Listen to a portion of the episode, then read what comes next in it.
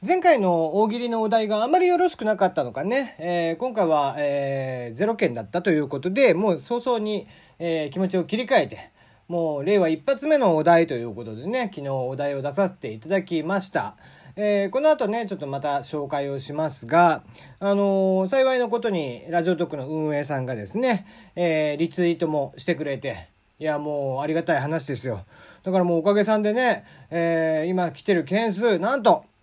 0件ということで はい、今日も始めていきます。テリーのよもやますぎる部屋。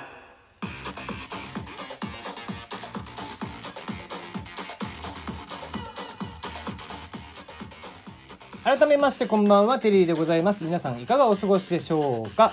えー、この番組は僕がね、個人的に気になっている情報とかをピックアップしてきたり、えー、フリートークでやっていくという番組になります。えー、おはがきの方、メールの方募集しておりますよ。えー、愚痴でも相談でも、えー、応援メール、普通歌、恋バナ、何でも結構でございます。送ってもらったものは、えー、取り上げていきますので、ぜひぜひ送ってください。全然ね、この話を聞いてくれという感じで、えー、普通にフランクに送ってきてもらえれば全然構いませんのでね、えー、送ってきていただけたらなと思っております。そしてそして、えー、もう今日はこの話題だけでいこうかなと思っております。大喜利。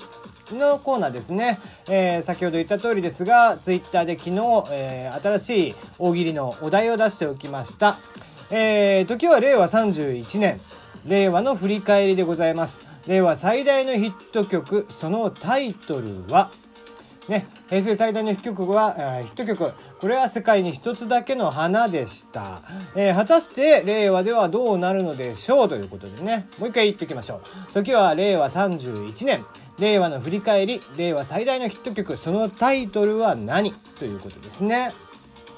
えー、これね僕前回の実は「一本グランプリ」を見てなくて、えー、たまたま今日を見たんですね。そしたらあの A ブロックの2問目。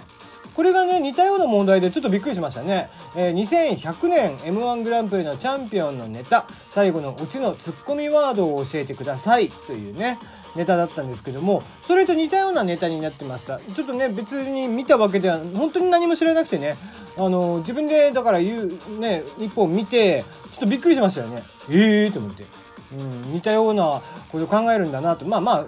作りやすいんでね、やっぱりこう、時事ネタじゃないですか。こういうのってだからお題を作る側としては非常に作りやすいお題なんですよね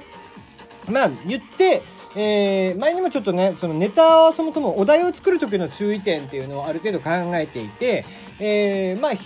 ピンポイントになりすぎないことうん、例えばね、えー、アニメの特定のアニメのタイトルを持ってきてそのタイトルのキャラクターとかをあの舞台設定とかを用いた感じのお題にしてみたりだとかってするとそのお題そのタイトルを知らない人アニメを知らない人とかだったら見れないわけですよ。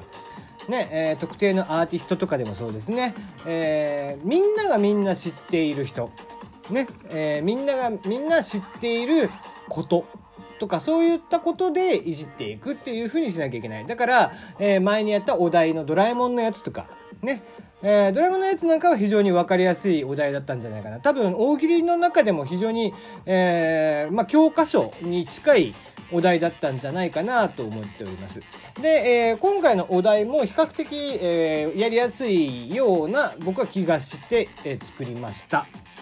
ね。えー、平成、まあ皆さんもテレビを見ながらね、えー、平成の振り返り番組みたいなのを見て、えー、最大のヒット曲は世界に一つだけの花だったっていうのはなんとなくもうね、知っていたと思います。で、これ同じことを当然ね、また令和が終わる時にはするんですよ。まあ、順当に言って、えー、今の天皇陛下ね、新しい天皇陛下が、えー、まあ、このままず、特に事故とかね、ご病気とかされずに、えー、順当にいった場合には、え、おそらく30年したらまた同じような形で、え、同じように交代をしていくっていうところに来るので、同じようなことが起こるんだよね、きっと。で、そうした時に、じゃあ一体どうなるのか。っていう話なんです。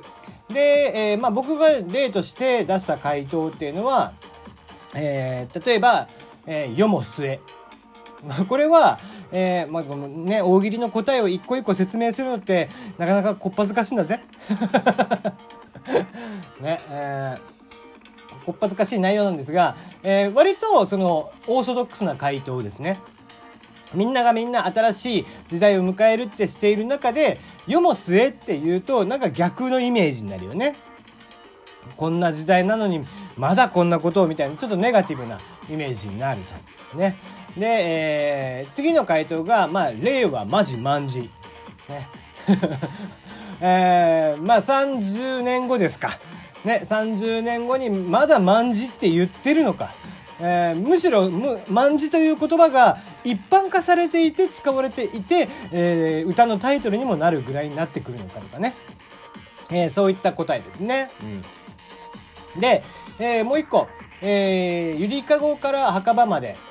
え VS おはようからお休みまで、うん、これはもう単純な思いつきです。はい。で、大喜利のね、答えをちょっと作るとき、もうちょっと音ちっちゃくしようかね。えーはい、えー、大喜利の答えをですね、考えるときって、いくつかパターンを持って考えていただければいいんじゃないかなと思っています。えー、一つは、えー、最初の世のも末みたいな、えー、真逆に行くパターン。これが一番セオリーというか、オーソドックスなパターンですね。えー、割と教科書通りに、えー、真逆に行くのか、ちょっとずらすのかというところですね。で、えー、そういった回答というのは、多分これいくらでも出てきます。あのね、あえてその令和の終わりに、じゃあ、えー、昭和っていうタイトルを、えー、中に入れてみるとかね、平成っていうのを入れてみるとかっていうのはちょっと逆のパターンになってくるじゃんとかね、えー、そういったお話ですね。で、えー、まあ、令和マジ万字とかっていうのは、その、えー、まあ、振り返った時に、いや、まだこんなのが流行っとんのかいでいうことだよね。で、えー、一本グランプリで言うと、えー、もうええわ。もうええわ。もうええわっていうよね。あの回答があったと思うんですけども、えー、そういった形で、えーと、オーソドックスなもの今もあるものを、えー、ちょっと変化球で投げてくる、えー、ってところですね。まああんまりその、えー、ずらすというところとちょっとニュアンスが、え、似たり寄ったりにはなってくるんだけど、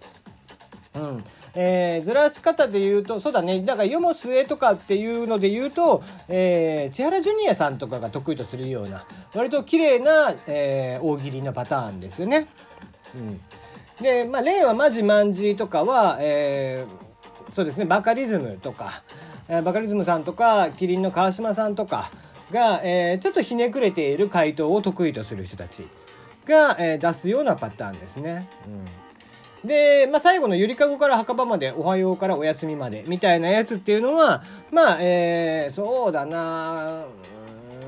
誰がいいだろうなクッキーさんとかあその辺りの外し方だよねどっちかっていうと。あのストレートに行くのがカーブとか変化球を投げていくのかそれとももう全然ピッチャーじゃない人が投げてくるのかみたいな話ですよ。うん、あのー、ホリケンさんとかクッキーさんとかっていうのはもう何をしでかすかわからない的なところがあるんでまあホリケンさんはその極みだと思ってるんだけどねこの間の「えー、一本グランプリ」でもうバカリズムさんとか川島さんとかも言っていたサドンデスの回答とかってあんなのは本当誰にも考えつかないので。あんな大喜利されたらもう大喜利の定義というものが全部崩れちゃうみたいな回答だったのでね素晴らしい回答だったんですけどで、えー、まあ、今回はね例えばその文字だけでどうしても書かなきゃいけないっていうところがあるんで、えー、そこら辺の外すっていうところはどうしても、え、似たり寄ったりにするのかもしくは、えある程度の言葉の羅列えー、でも歌っぽいんだけど一体何の歌やねんっていう感じにしてしまうかみたいな話ですよね。うん、でまあそうだね、えー、まあ令和マジマンジとかだったらちょっとなんか、え、アップテンポの感じになるのかな。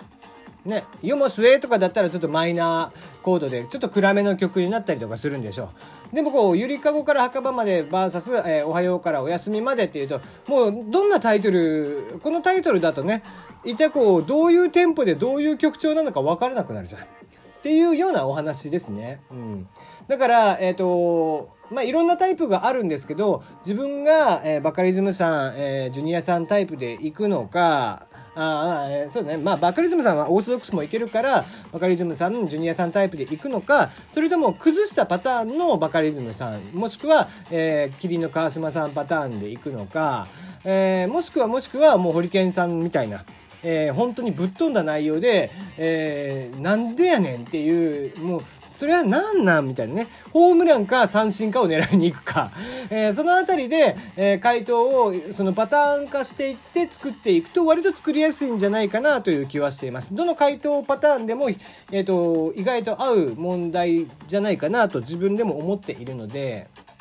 ね。えー、ぜひぜひ、えー、お気軽に送ってきてもらえたらなと思っております。あの、本当に大喜利っていうのは勢いなので、あの、当たるも発見、当たらぬも発見の占いみたいなものなんですよね。で、その勢い的なものっていうのをちゃんとね、えー、やっていただけたらなと思っていますんで、えー、ぜひぜひお気軽に送ってもらえたらと。あの、別にラジオネーム、あの、ラジオトークの名前、ツイッターの名前とかも変えてもらっていいので、あの全然違うラジオネームで送ってきてくれればいいですよ全然あの特定の人ってわからないようにして送ってきてもらえたら僕は構わないので、えー、ぜひね、えー、回答がいっぱい来るようにしていただければなと思っております。もう一回一回ねこうして大喜利の説明 問題の説明を